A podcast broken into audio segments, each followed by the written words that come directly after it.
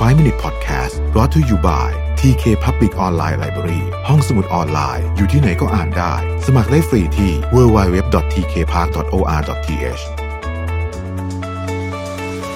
สวัสดีครับ 5 minutes podcast นะครับ คุณอยู่กับโรวิทานุสาหะครับ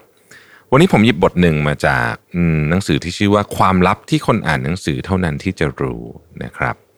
ก็ตีพิมพ์เป็นภาษาไทยแล้วนะครับ เป็นจริงๆเป็นหนังสือ original เป็นภาษาญี่ปุ่น คุณทาเคชิไซโตะเป็นคนเขียนนะครับ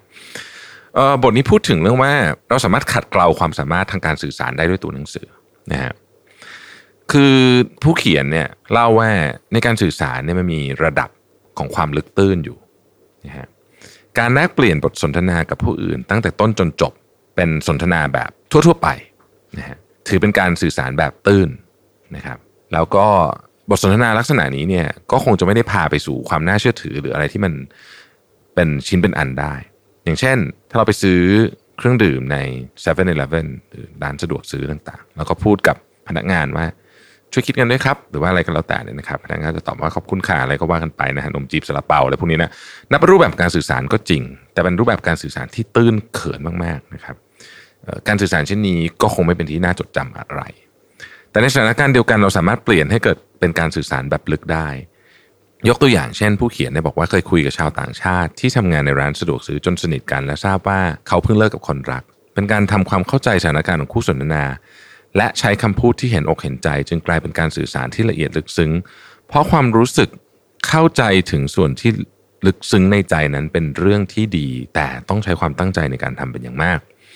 บางทีการสื่อสารแบบลึกซึ้งไม่จำเป็นต้องเป็นบทสนทนาที่ยาว แต่ต้องเป็นบทสนทนาลักษณะหนึ่งเท่านั้น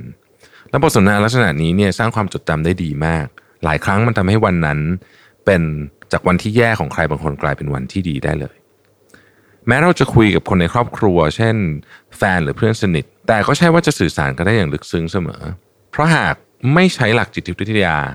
อ่านส่วนที่ลึกซึ้งและไม่สัมผัสถึงความรู้สึกของสิ่งที่เกิดขึ้นณตอนนั้น ก็จะเป็นการสื่อสารในระดับที่ตื้นเขินหรือผิวเผินเท่านั้น การสื่อสารนอกเหนือจากเรื่องงานแล้วก็ยังเรื่องอื่นก็เป็นเรื่องสำคัญเช่นกัน เวลาที่เราสื่อสารเชิงลึก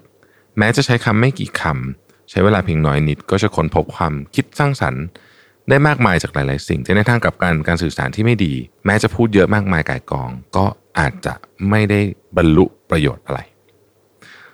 ความสามารถในการคิดวิเคราะห์ คือรากฐานของทักษะการสื่อสาร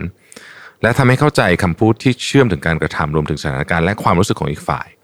โดยคำพูดที่เชื่อมถึงการกระทำดังกล่าวแตกต่างไปตามแต่ละบริบทและสถานการณ์นั้น เช่นประโยคที่ว่าฉันหวังในตัวเธอนะอาจจะหมายถึงว่า ฉันเชื่อตัวเธอนะ พยายามให้เต็มที่ หรือ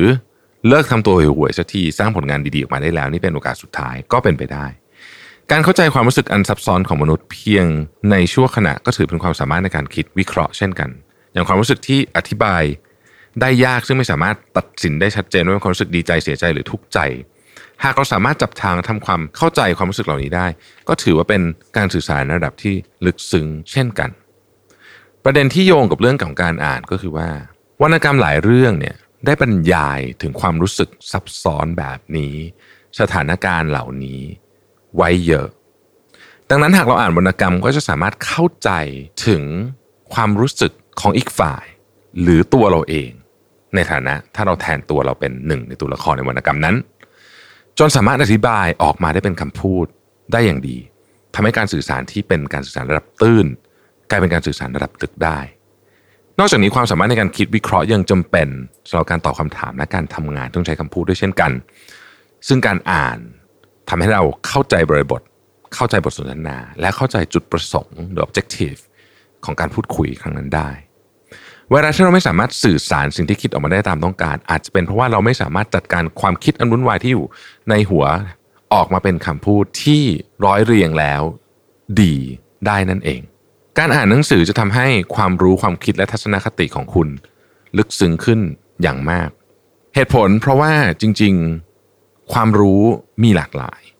แต่การเรียบเรียงความรู้เนี่ยออกมาเนี่ยจะทำให้คนคนนั้นดูเป็นคนที่ละเอียดลึกซึ้งมากขึ้น หนังสือ ช่วยกระบวนการการเรียบเรียง ช่วยกระบวนการทางความคิด เนื้อหาในหนังสืออย่างเดียว อาจจะไม่ใช่สิ่งที่เอามาใช้ได้เป็นประโยชน์ตรงๆ แต่กระบวนการที่ได้จากความคิดในการเรียงเนื้อหาในหนังสือนั้นต่างหากที่เป็นการนำมาแล้วนำมาใช้เพื่อเพิ่มความลึกของบทสนทนาได้ ทำให้ความสามารถในการสื่อสารของเรานั้น เข้มข้นมากยิ่งขึ้น ขอบคุณที่ติดตาม 5 minutes นะครับ สวัสดีครับ 5 minute podcast presented by DK Park。